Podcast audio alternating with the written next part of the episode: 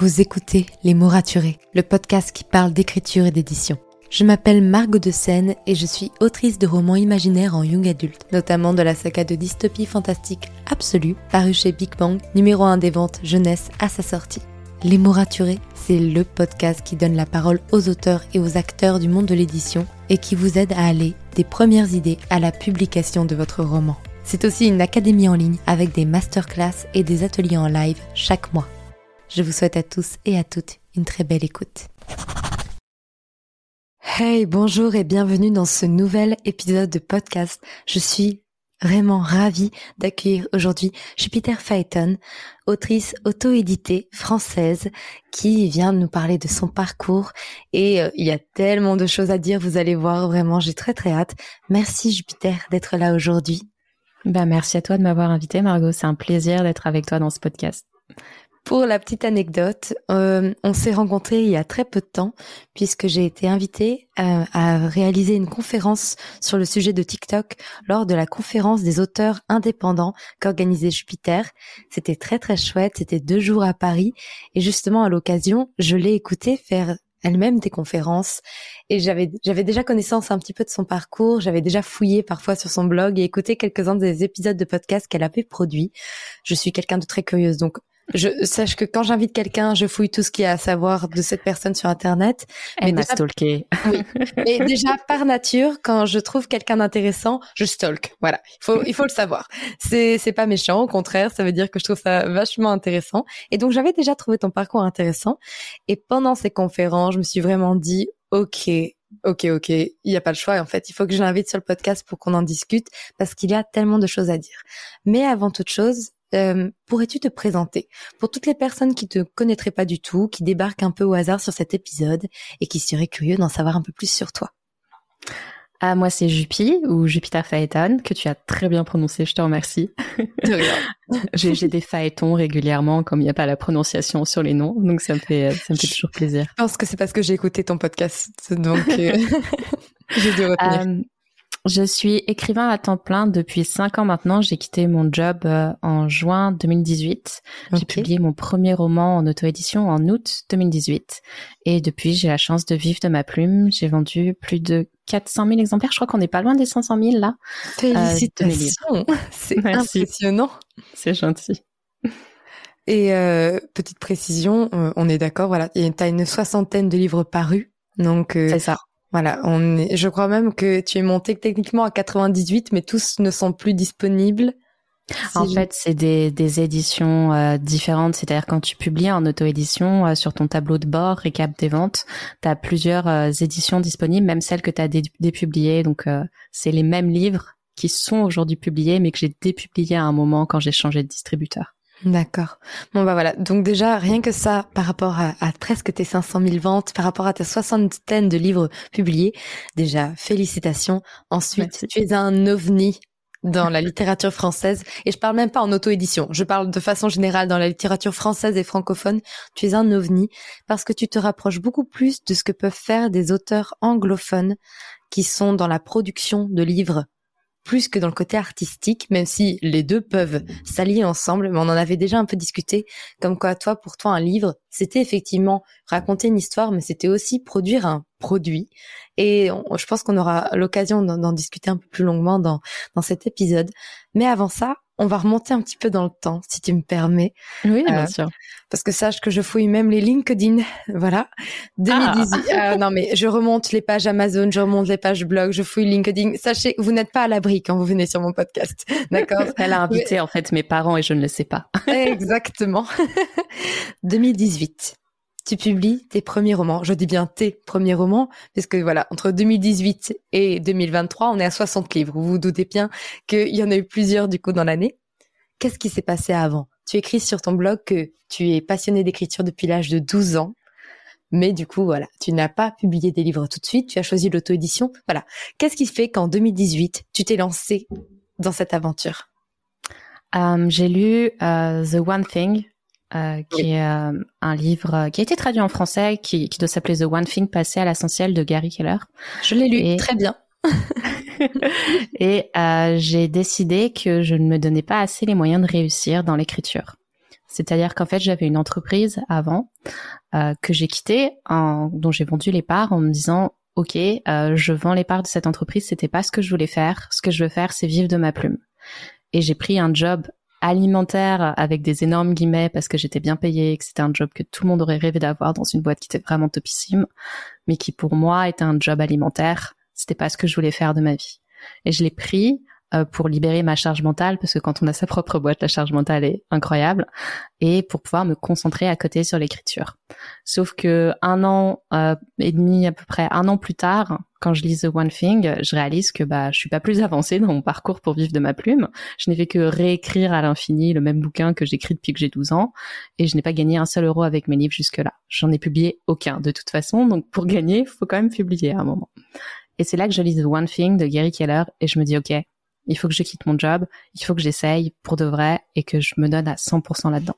Et du coup, en juin, je quitte cette boîte qui était géniale, qui m'avait vraiment, qui s'était vraiment bien occupé de moi. Et euh, du jour au lendemain, je décide de devenir écrivain à temps plein. En fait, tu as fait un petit peu ce côté de, vu que je n'ai plus de backup plan, vu que j'ai plus de plan B, vu que t'as plus de, de boulot alimentaire, c'est soit tu réussis, alors je caricature, soit tu meurs, entre guillemets. Alors j'avais un plan B quand même. Et je recommande à tout le monde d'en avoir un. Euh, mais euh, mon plan B, c'était de redevenir salarié dans une boîte qui cherchait à me débaucher depuis plusieurs mois. Mais entre guillemets, c'était soit tu réussissais, soit ton rêve mourait. On va plutôt le dire comme ça, puisque toi, tu avais ton plan B. Alors. Ouais, c'était ça. C'est je me suis donné six mois parce que financièrement, je, je pouvais vraiment pas tenir plus. Et déjà, mon coloc a dû payer mon loyer. Enfin, il s'est passé plein de trucs financiers euh, chaotiques pendant cette période. Et je me suis donné six mois pour y arriver. Si j'y avais pas, si je n'y arrivais pas, j'avais plusieurs plans. Bon, plan A, j'ai réussi, formidable, j'ai pas retourné au salariat. Plan B, euh, je prends un job à temps partiel, notamment euh, j'avais regardé pour bosser au Starbucks à mi-temps, puisque ça te permet d'avoir des horaires très flexibles et de garder du temps pour écrire plan C, je redeviens salarié à temps plein et je n'ai plus assez de temps pour écrire. Ok. Et alors, qu'est-ce qui s'est passé du coup en 2018 J'imagine qu'on est parti sur le plan A vu où on en est aujourd'hui, mais euh, est-ce que tu peux, vas-y, dérouler un petit peu les choses autour de tout ce qui s'est passé? Euh, Je démissionne euh, j'ai démissionné deux fois en 2018. Une première fois, l'entreprise a réussi à me rattraper et j'ai cédé. Et finalement, euh, j'ai vraiment pris ma décision euh, en juin et je suis partie fin juin. Ils ont réussi à écourter ma mon préavis, donc c'était super sympa. Et en juillet, j'écris un nouveau roman. J'arrête de réécrire une fois celui que j'écris depuis que j'ai 12 ans et je le publie début août. À fin août, euh, j'ai réussi à gagner 2000 euros en auto-édition avec mon premier roman. Et euh, alors c'est des sous qui sont décalés, donc à fin août j'ai rien touché dans mes poches. Euh, c'est décalé euh, quand on publie comme moi via KDP à 60 jours fin de mois, donc j'ai commencé à toucher quelque chose fin octobre début novembre. Mais c'était incroyable. mon rêve c'était de gagner 1500 euros net par mois, et en fait je venais d'y arriver. Donc pour moi c'était le début de l'aventure. Déjà, c'est hyper impressionnant que tu nous dises que tu démarres ton roman voilà début juillet, c'est ça, et que tu le publies en août? ouais, alors j'avais un super coloc euh, qui, qui m'a vraiment aidé à pas lâcher et qui bosse aujourd'hui avec moi. Euh, quand j'avais des moments de doute, euh, il me disait écoute, t'as lâché ton job, t'es dos au mur, t'as aucun revenu. Je serais toi là, je serais encore en train d'écrire, alors que je venais passer, de passer 9 heures dans ma journée à écrire colloque très motivant ou très, très angoissant peut-être aussi. Là, quand tu quand tu dors, pourquoi n'écris-tu pas? Non, il en était pas là, mais, euh, du coup, je, je passais mes journées au Starbucks à écrire parce que c'était là où je me sentais bien pour écrire. Mhm. Et c'est vrai que parfois, quand j'étais fatiguée et que je me disais je vais pas y arriver, il savait trouver les mots qui me motivaient. moi, ce genre de discours me motive en fait. Ça touche directement à mes objectifs, mon challenge. Et donc euh, peut-être que pour d'autres personnes, ça aurait été mettre une grosse pression et ça aurait été paralysant.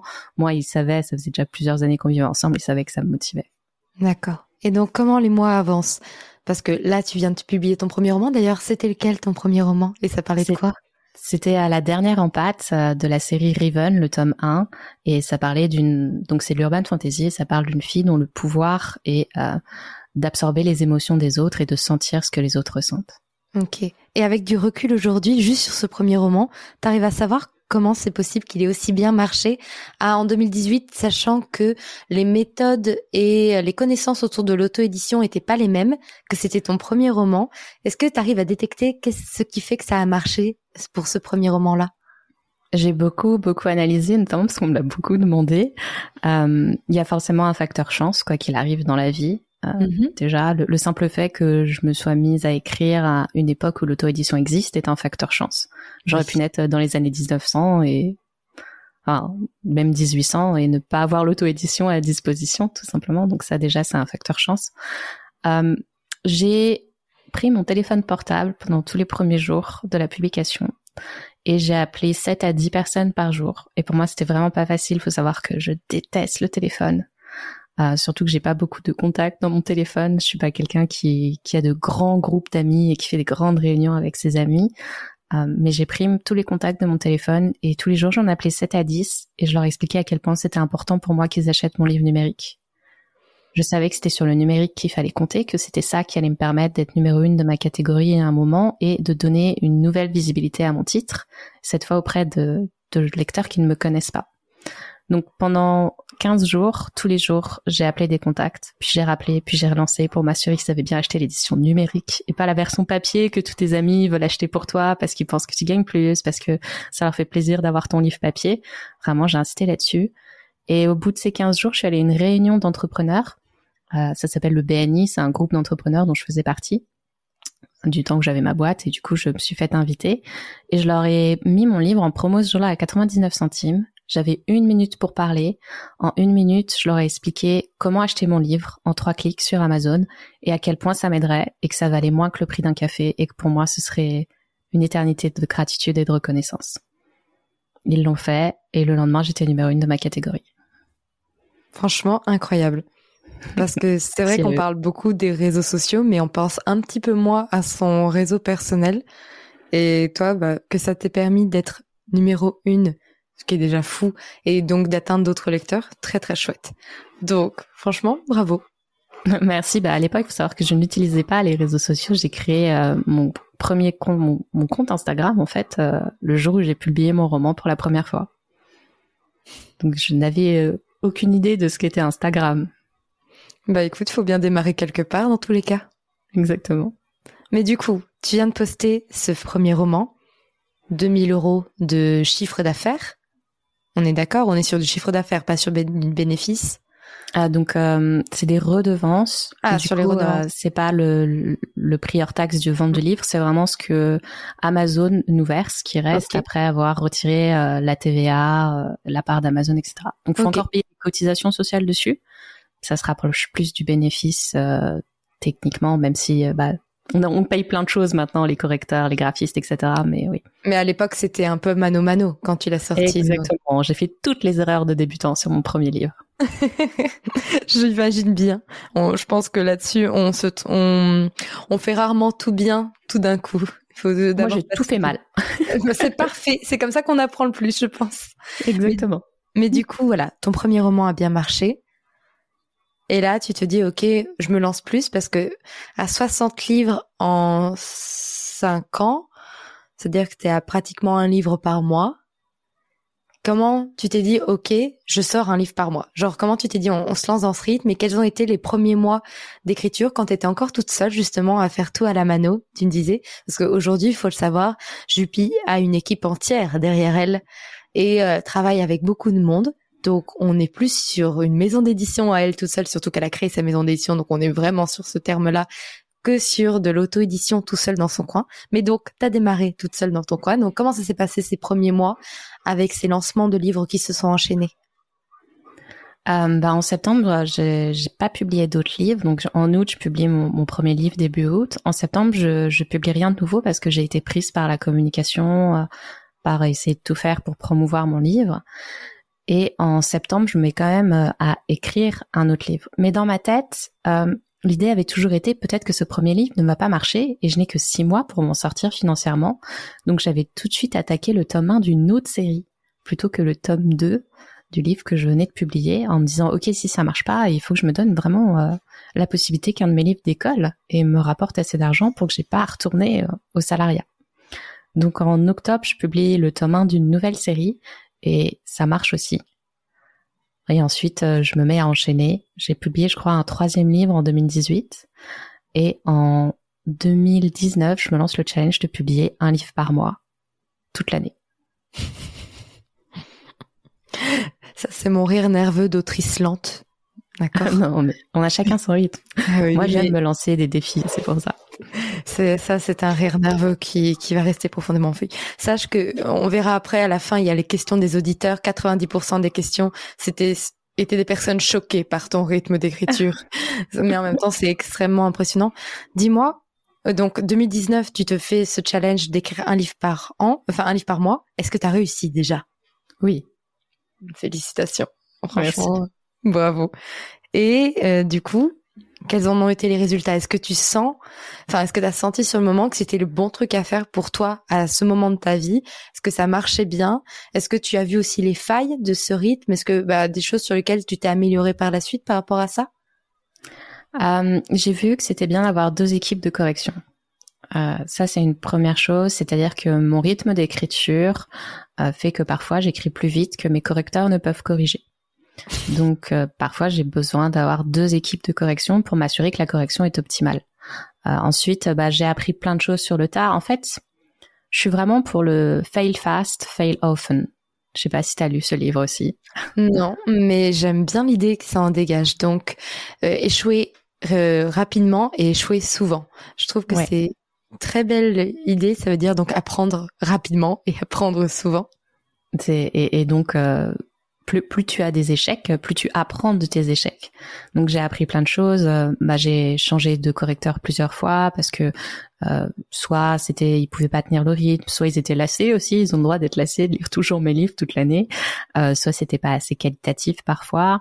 J'ai appris au début, bah, je faisais moi-même mes couvertures, puis j'ai commencé à les déléguer et j'ai vu que bah effectivement, faire moi-même mes couvertures, c'était pas du tout aussi optimisé que de les passer à quelqu'un d'autre. Et en plus, ça me libérait du temps pour écrire.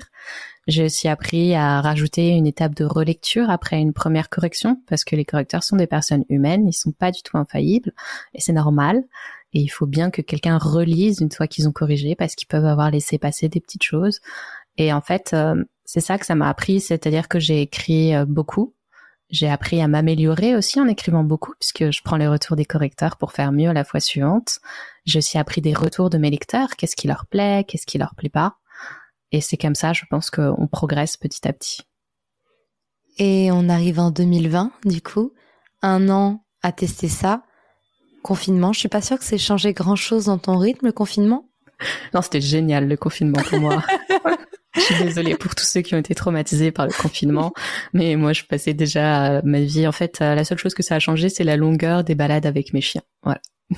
Oui, j'imagine. Mais effectivement, euh, ça je pense que en termes, enfin, pour les personnes qui ont, qui travaillent de, qui travaillent déjà de chez elles, je pense que la différence a été moindre, si ce n'est que tu ne pouvais plus aller travailler, écrire dans un Starbucks, j'imagine. Alors en fait, j'avais déjà déménagé euh, donc euh, en 2019, quand ça fait déjà un an que je vis de ma plume, je, je, vivais encore à Versailles et je travaillais au Starbucks de Versailles pour écrire.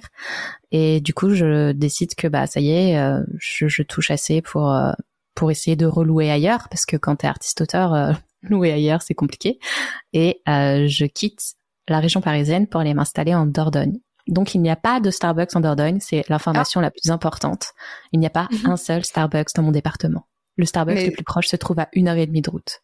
Très mauvais choix alors. je l'ai découvert qu'après avoir signé. Mais il y a d'autres choses, c'est pas grave. Bien sûr.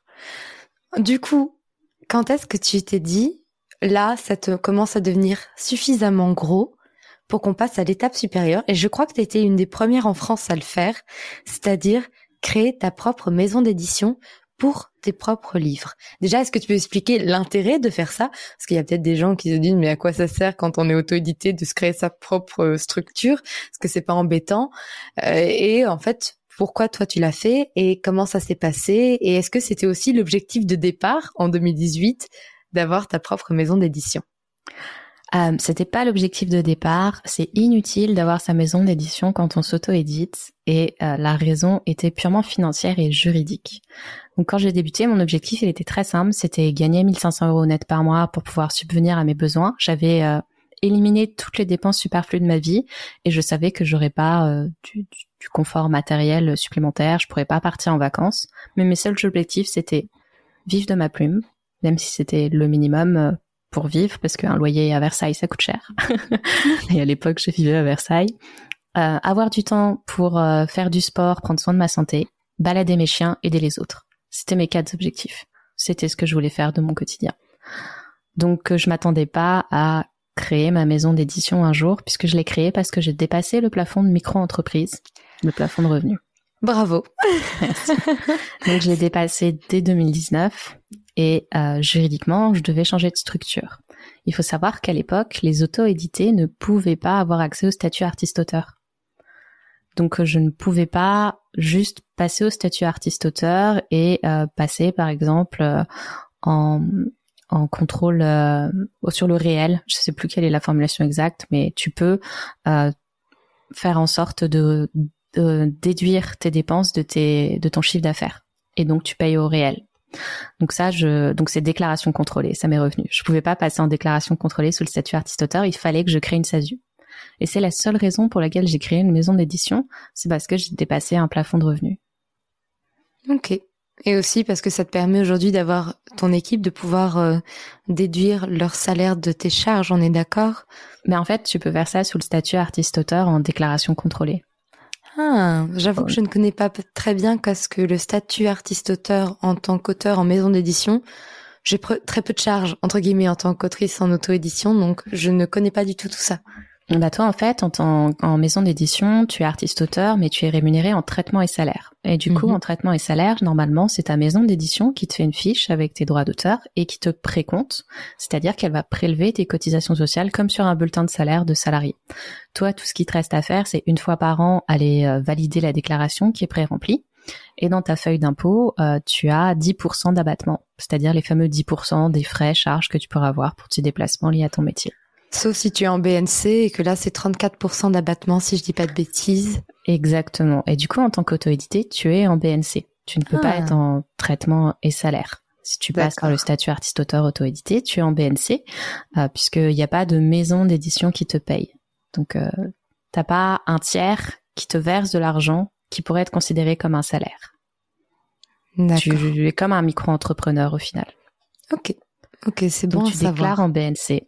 Et en BNC, tu as plusieurs choix. Soit tu bénéficies justement de cet abattement de 34% de frais qui est automatique, soit euh, tu peux être au réel. Et alors, je rentre pas dans les détails, ça dépend. Tu peux choisir d'être au réel dès le début, peu importe ton chiffre d'affaires, mais tu peux aussi y passer automatiquement si tu dépasses certains plafonds de chiffre d'affaires, en gros. Voilà. Mais moi, j'avais pas ces options quand j'ai dû créer ma maison d'édition, sinon je serais partie sur ce principe. D'accord. Et dis-moi, aujourd'hui, de combien de personnes est composée ton équipe? Parce qu'on va parler après de tout ton processus autour de tes romans, mais peut-être pour que ça permette aux gens de comprendre un petit peu à quel point aujourd'hui c'est une vraie entreprise le fait d'écrire des livres pour toi, puisque tu as du monde derrière toi qui travaille pour et avec tes livres toute l'année. J'ai deux personnes qui travaillent vraiment euh, à 100% pour moi au quotidien. Euh, et on, on, est au téléphone ensemble tous les jours. J'ai deux équipes de correction. Euh, donc c'est ils sont freelance, du coup euh, bah c'est à la mission, mais a priori ils bossent surtout beaucoup pour moi. j'ai des relecteurs, enfin j'ai une relectrice en ce moment. J'ai une traductrice à temps plein qui elle-même a sa correctrice.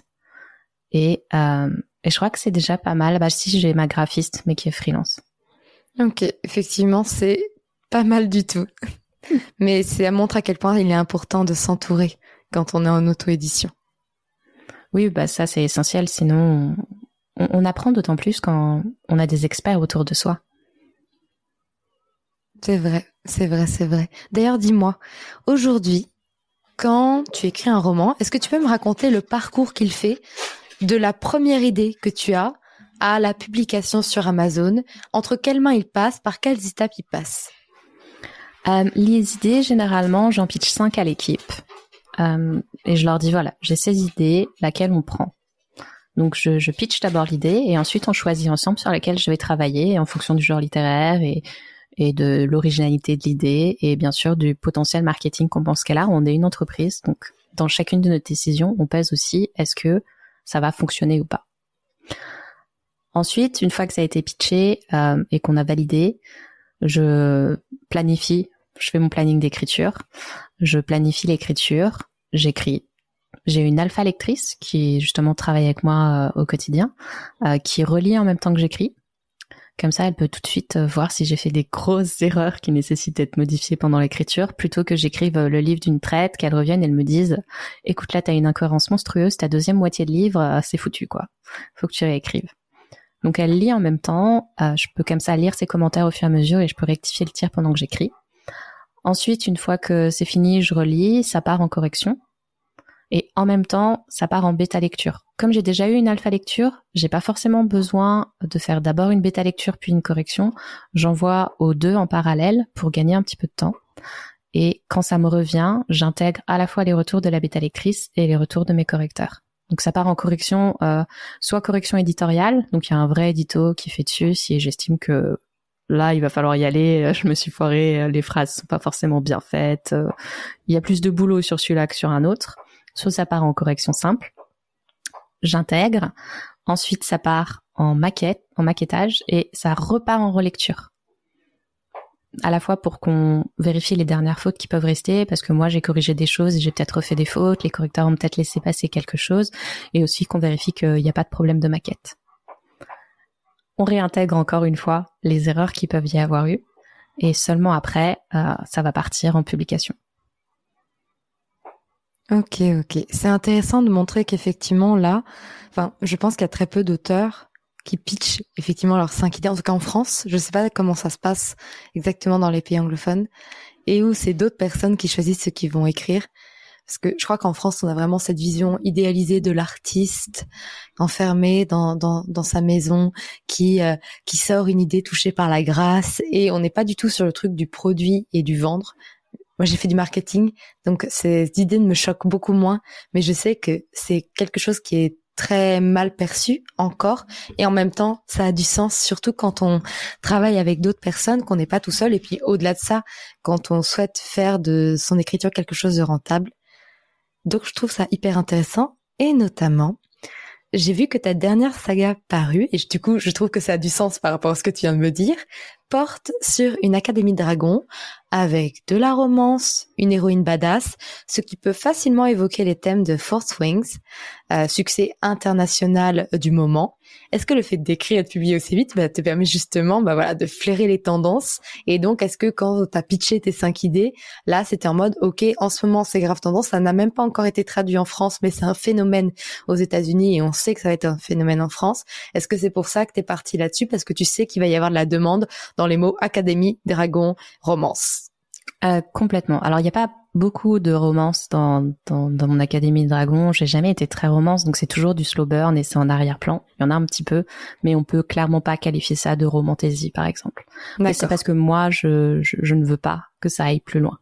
Euh, donc, euh, donc ce serait pas. J'ai lu le début de Force Wings, ou qui est qui est plus romancé, qui, qui était très sympa. Et effectivement, on a vu que c'était un phénomène extraordinaire. On s'est dit, oh, trop bien, les dragons redeviennent à la mode. et j'adore les dragons et j'ai plusieurs trames de dragons qui traînaient.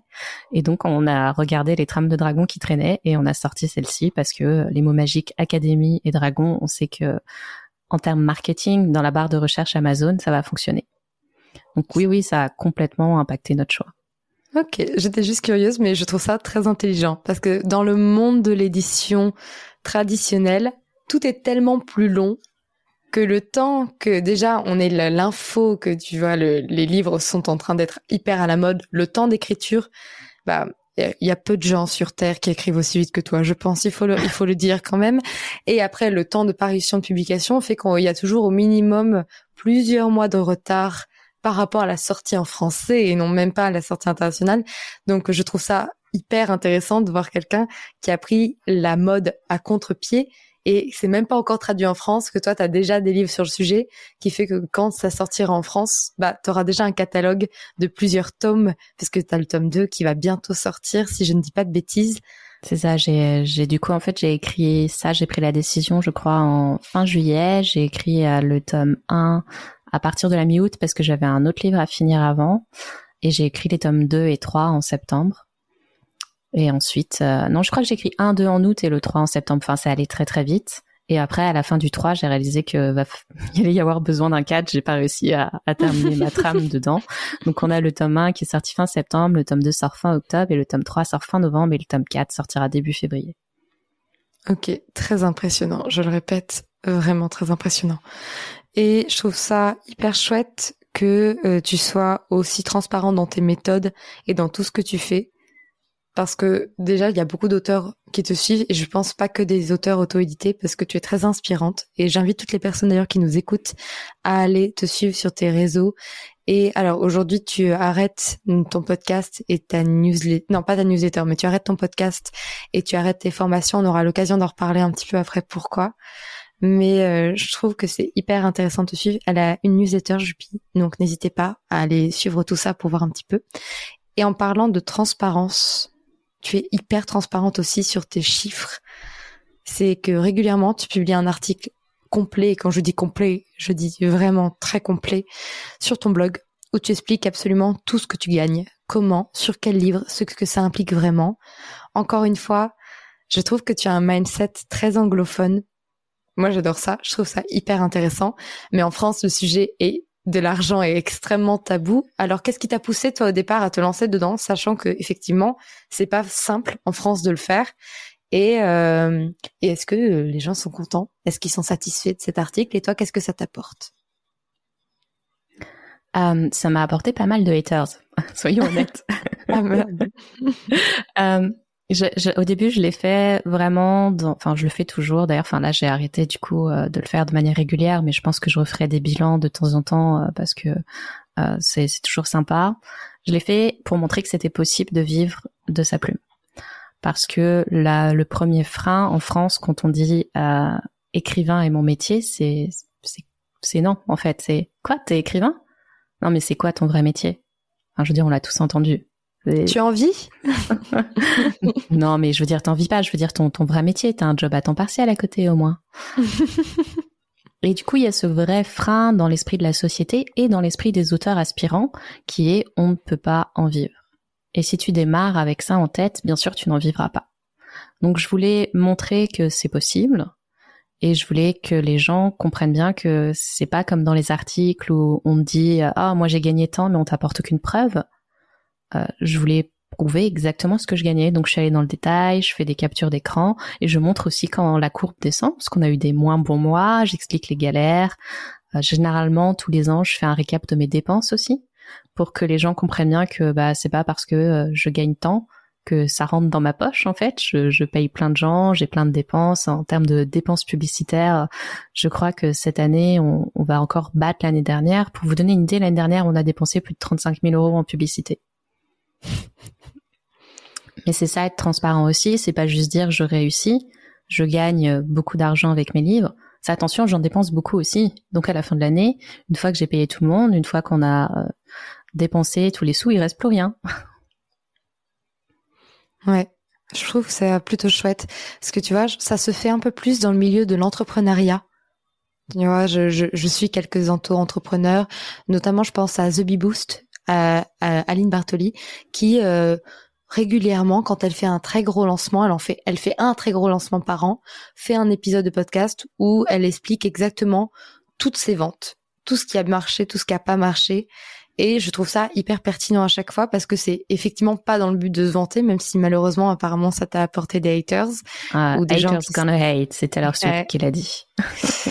Mais ça, ça veut dire que c'est un sujet clivant, donc ça veut dire que c'est un sujet intéressant à aborder, même si c'est pas toujours facile, j'imagine, de le prendre après. Mais c'est vrai qu'au niveau de l'édition, on connaît pas les chiffres. C'est un truc, on ne connaît rien des chiffres. À moins de travailler dans le secteur et d'avoir accès aux chiffres JFK.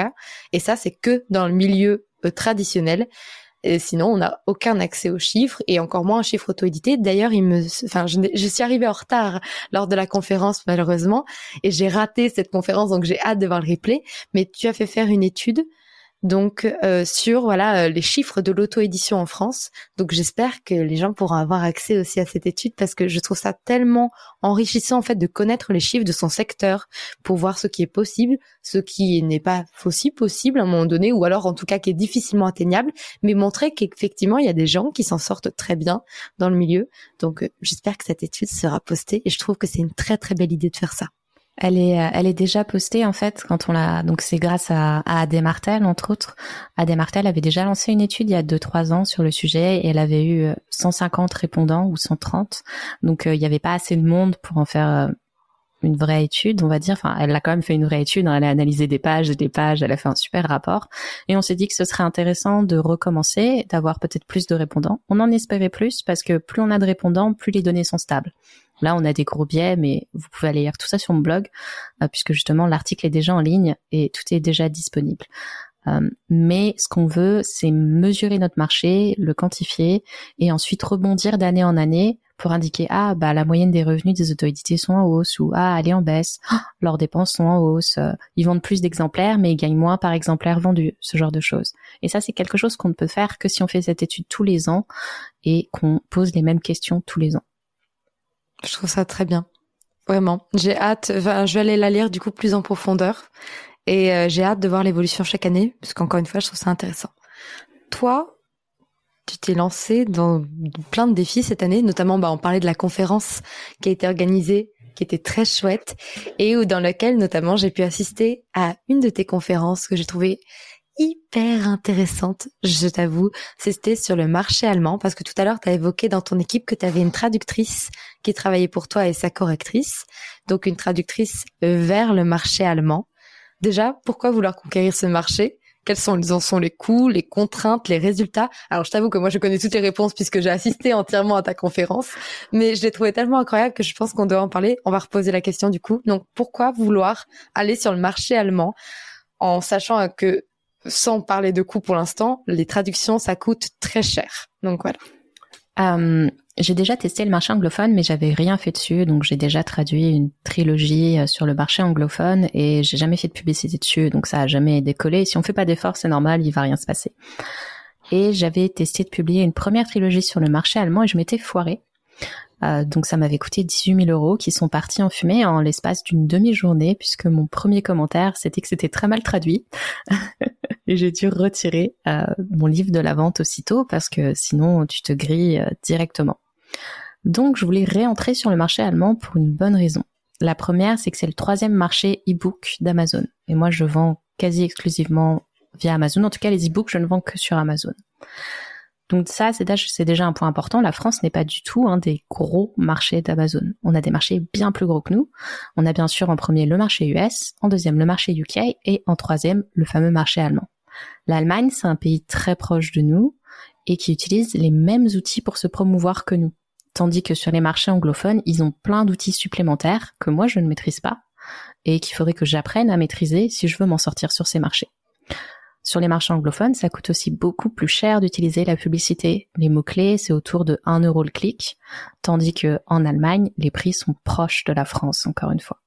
Donc l'idée, c'était d'aller sur un marché qui est moins large que les marchés anglophones, sur lequel ce serait plus facile de se démarquer, et en plus, on maîtrise déjà les outils promotionnels de ce marché. Et qui est plus large que le marché francophone. Exactement. Parce que en termes de population, je crois qu'on est à fois 1,5 entre la France et l'Allemagne, si je dis pas de bêtises. Il me semble qu'il y a 88 millions d'habitants sur le marché allemand. La pénétration du numérique est plus importante, mais je pense que ce qui serait le plus parlant, c'est de vous dire que le terme livre fantasy est recherché 44 fois plus sur Amazon Allemagne que sur Amazon France, et il se trouve que j'écris de la fantasy, de l'urban fantasy et de la fantasy épique. Effectivement, ça a du sens. On parlait de coûts tout à l'heure. On va, euh, tu as notamment parlé de 18 000 euros jetés à la poubelle. Toi, combien ça te coûte du coup un livre traduit? Et on ne parle même pas du quand tu fais une saga entière, mais un livre traduit, combien ça te coûte? Un livre traduit sans publicité, ça me coûte entre 7 000 et 9 000 euros. Ok. Et du coup, là, si on ajoute tous les coûts de publicité que tu fais à chaque fois, de façon générale, pour tes livres? Euh, Je pense qu'on doit être à 12 000 euros. Mais après, comme on fait de la pub que sur les tomes 1, c'est difficile à estimer. D'accord, d'accord. Ah oui, que sur les tomes 1, forcément pour attirer les lecteurs uniquement sur les débuts de saga. Exactement. Mhm, d'accord. Et est-ce que tu as vu d'autres contraintes s'ajouter? Ben, Parce que tu parlais que c'était les mêmes outils, euh, les mêmes euh, plateformes, entre guillemets, mais est-ce que tu as vu des contraintes auxquelles tu n'aurais jamais pensé devoir te, te battre contre? Me battre, non. Euh, par contre, quand on arrive à réfléchir à est-ce que je dois faire un dépôt légal en Allemagne, tu rentres dans des détails où t'es vraiment vraiment pas au courant et appeler appeler n'importe qui en Allemagne, j'en suis pas capable. Donc heureusement, j'ai une traductrice formidable qui a accepté de faire les recherches pour moi, euh, de savoir bah oui, est-ce que je dois faire un dépôt légal en France, est-ce que je dois le faire en Allemagne, est-ce que je dois faire les deux, comment ça se passe, ce genre de choses, quels sont les copyrights que je dois indiquer? Et c'est vraiment important d'avoir une personne native de l'Allemagne pour t'aider dans tout ça parce que il y a des choses bêtes euh, comme est-ce que je dois mettre mes copyrights au début du livre ou à la fin du livre? Parce qu'en Allemagne, ils fonctionnent pas tout à fait pareil que chez nous pour ce genre de choses. Et tout ça, c'est beaucoup plus pratique quand tu as une personne de confiance à qui tu peux en parler, euh, qui bien sûr est rémunérée pour tout ce travail qu'elle a fait et qui va pouvoir te conseiller. Bien sûr, bien sûr. Et en termes de résultats, on peut le dire, tes livres traduits en allemand, en allemand sont dans ton top 10 de vente et il me semble que même que ton livre qui a le plus vendu ces derniers mois, c'est un des, une des traductions allemandes. Oui, oui, oui, c'est le cas. Et tu t'attendais à un résultat pareil? Bah, j'avais conscience que c'était un marché beaucoup plus large que le marché francophone. J'espérais que ça marche, mais je suis toujours, euh, j'ai pas des attentes particulières. J'ai des objectifs toujours très élevés, mais je trouve que quand on a des attentes trop fortes, on se programme pour être frustré ou pour être déçu. Donc j'espérais des choses, mais non, je me disais pas que ce serait le livre le plus vendu de l'année. Et du coup, j'imagine que c'est plutôt une réussite. Est-ce que ça vous donne envie de traduire d'autres sagas? Ah là, on a déjà tellement de tomes à traduire dans celle-là qu'on va rester dessus un moment.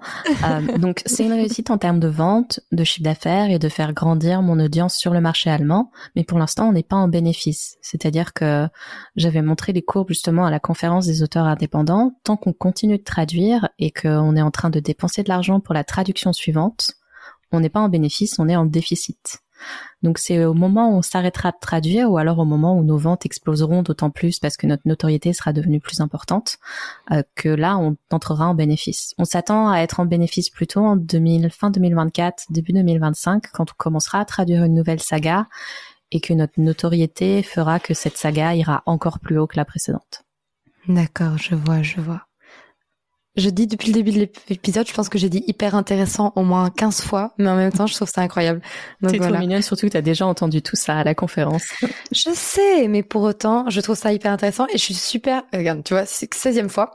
Et je trouve ça bien que d'autres personnes qui n'étaient pas à la conférence puissent l'écouter aussi et puissent s'intéresser à ton travail et n'hésitez pas surtout à aller plus loin pour en savoir plus. Du coup, vu que tu ne veux pas publier tout de suite, en tout cas traduire tout de suite de nouvelles sagas, que tu vas te concentrer sur celle-là, on va parler de tes prochains objectifs, des défis que tu te lances. Et justement, on disait tout à l'heure que tu allais arrêter le podcast et que tu allais arrêter tes formations auteurs. Et tout simplement parce que j'ai cru comprendre que un roman par mois, c'était pas assez rapide, que tu voulais passer à deux romans par mois. Est-ce que tu veux donc tuer le moral des auteurs qui écrivent lentement Non, non, pas du tout, pas du tout, loin de là. Euh, il y a vraiment beaucoup de raisons au fait que j'arrête euh, les formations, que j'ai arrêté de vendre les formations et que je, je vais continuer de publier des articles sur le blog, mais seulement quand j'estime qu'il y aura quelque chose à faire. Je me donne plus cette obligation euh, que tu ressens peut-être avec le podcast de faire des épisodes de manière régulière. Euh, qui était quelque chose que je faisais. Je publiais un épisode de podcast par semaine, un article de blog par semaine, et ça me prenait beaucoup de temps. Et ce temps, c'est du temps que je ne peux pas consacrer à l'écriture.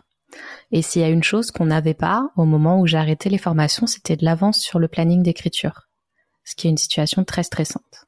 Donc il y a trois facteurs qui sont entrés en jeu cet été et qui ont fait que j'ai décidé d'arrêter les formations et ce que je faisais pour les auteurs à part la newsletter. Le premier, c'est que j'ai appris que j'allais devoir me faire réopérer. J'ai appris ça fin juin. Donc tu m'as vu à la conférence avec une minerve à un moment. C'est parce que fin novembre, je me fais réopérer. C'est rien de dramatique. Euh, c'est une opération qui dure une heure, dont je donne pas les détails pour les gens qui aiment pas ça. Euh, donc euh, je serai en bonne santé après. J'ai une longue convalescence, mais le fait est que je gère une entreprise et que peut-être il pourrait se passer quelque chose pendant cette opération qui va m'incapaciter pendant plus de temps que je l'imagine et je dois m'assurer en tant que chef d'entreprise que les gens qui bossent régulièrement avec moi touchent leur salaire ou touchent euh, ce que je leur verse en tant que freelance. Ça, c'est ma responsabilité. Donc, il fallait que je prenne de l'avance sur le planning d'écriture pour que les livres soient publiés pendant que je me fais opérer et pendant ma convalescence et que je me retrouve pas à devoir euh, cravacher euh, juste après avoir été opéré ou si je suis dans la capacité d'écrire carrément qu'on ait un creux dans nos revenus qui génère des, des problèmes de trésorerie pour payer tout le monde. Ça, c'était ma priorité numéro une. La deuxième chose, euh, c'est qu'effectivement, j'adore écrire et que tout ce que je faisais pour les auteurs empiétait énormément sur mon temps d'écriture et que j'aimerais bien tester potentiellement d'écrire dans un nouveau genre littéraire l'année prochaine et donc oh. de publier deux romans par mois un toujours dans la fantasy et l'urban fantasy qui est mon cœur de cible et qui est ce que j'adore faire. Et peut-être euh, d'aller voir euh, dans un autre genre littéraire par exemple euh, le feel good ou des histoires de vie qui me plairait beaucoup. Moi je suis fan de Gilmore Girls par exemple. J'aimerais beaucoup écrire des histoires de ce style. Hmm, Mais c'est pas mal. voilà pour pouvoir faire ça il faut aussi se libérer du temps. Et la troisième chose c'est lié à la conférence des auteurs indépendants.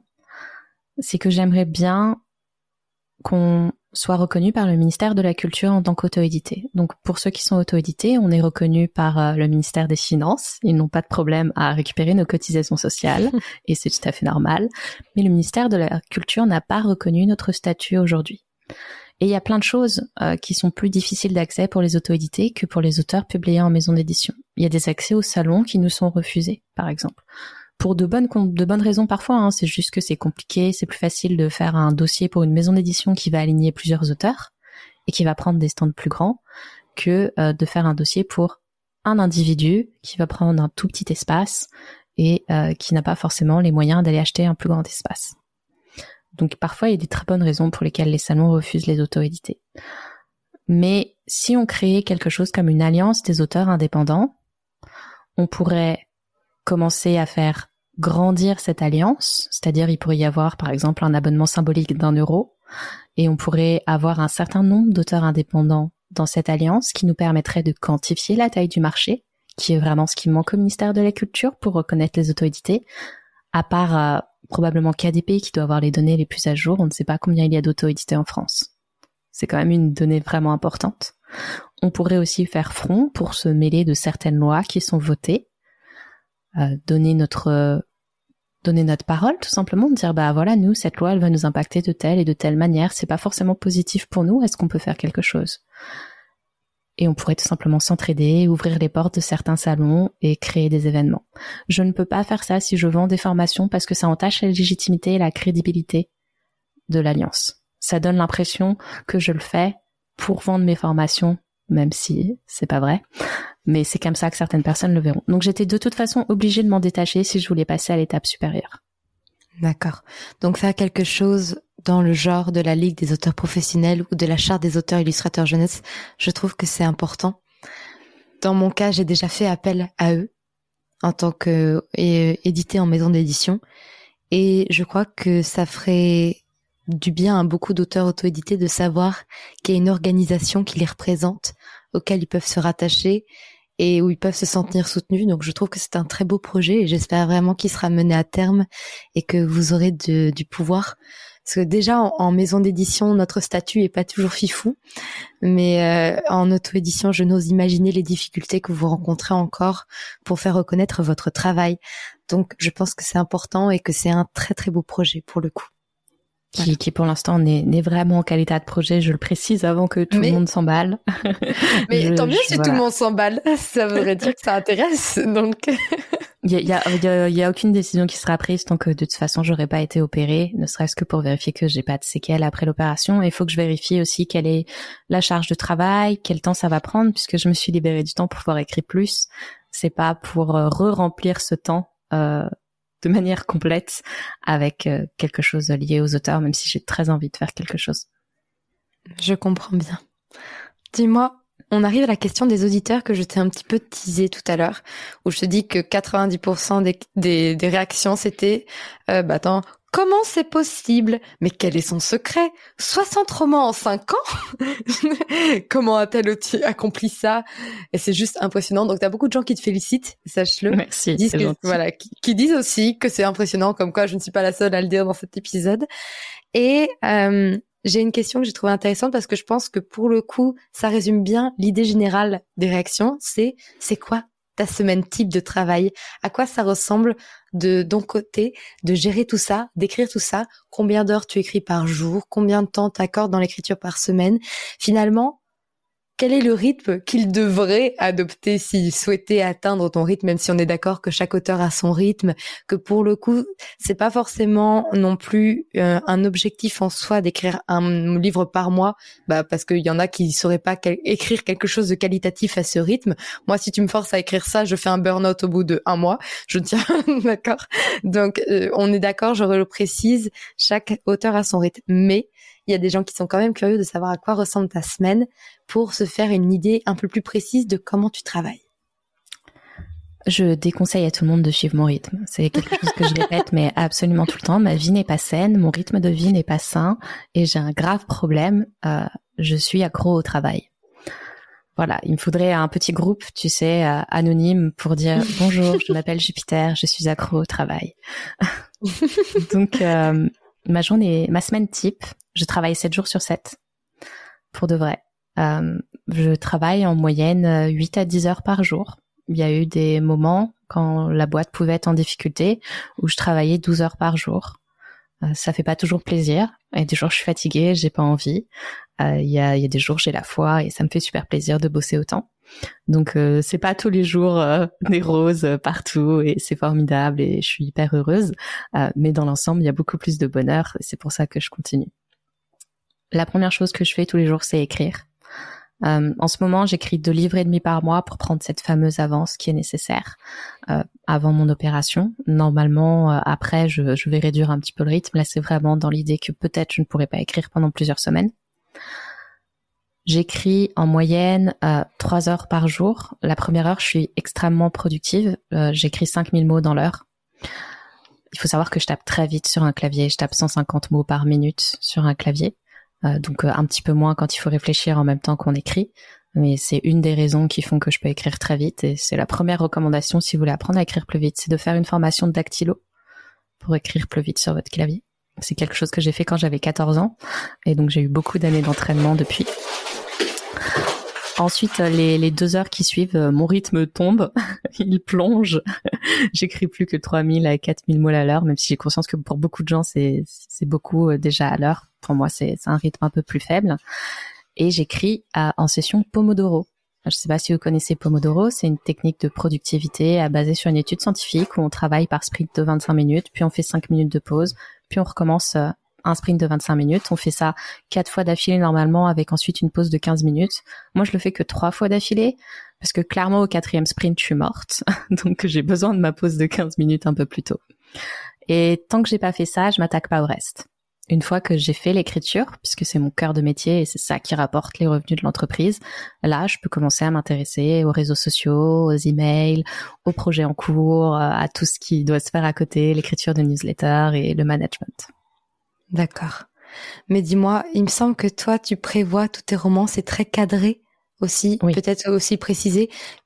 C'est peut-être plus dur d'atteindre ce rythme quand on sait pas encore où on va. Et il y a des auteurs pour le coup qui avancent à tâtons et s'il n'y a pas de souci avec ça, mais aussi rappeler que quand on est très cadré, c'est peut-être aussi ce qui te permet d'avoir un rythme aussi rapide.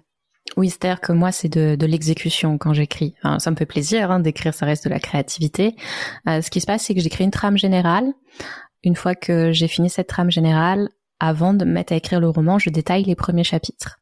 Et du coup, l'important, c'est qu'au moment où je pose mes doigts sur le clavier, je sais exactement sur quoi je vais écrire. Si je ne sais pas sur quoi je vais écrire, je n'écris pas, je reviens sur ma trame. Donc, ce qui se passe, c'est qu'au quotidien, mon rythme est le suivant le matin, je sais déjà ce que je vais écrire, donc j'écris.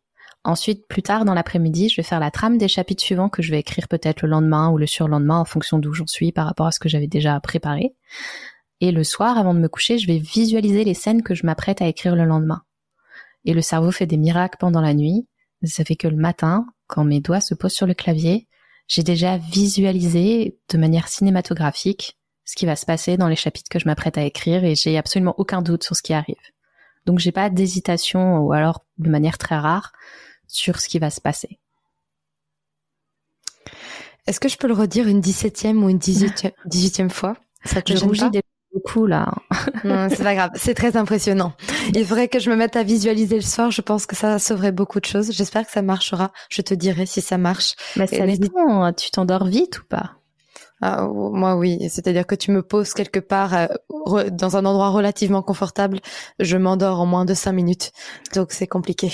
Ah oui, ça va être difficile du coup. Moi je m'endors pas très vite, donc euh, du coup pendant 15-20 minutes, j'ai mon histoire qui tourne dans ma tête. T'as de la chance. Moi-même, sur un trajet en voiture, je suis, même de 10 minutes, je suis capable de m'endormir. Oh, c'est non.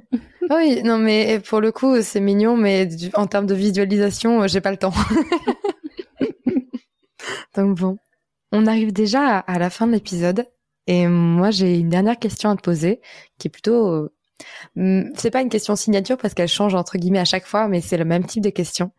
Si tu devais donner trois conseils à un jeune auteur qui se lance dans l'auto-édition de son roman et qui souhaiterait que son premier roman auto-édité cartonne dès le départ. Genre vraiment, qui a pour objectif de se professionnaliser. Et là, il va se lancer. C'est quoi les trois conseils, les trois choses que tu dirais? Surtout, ne loupe pas ça pour que ton premier roman auto-édité cartonne.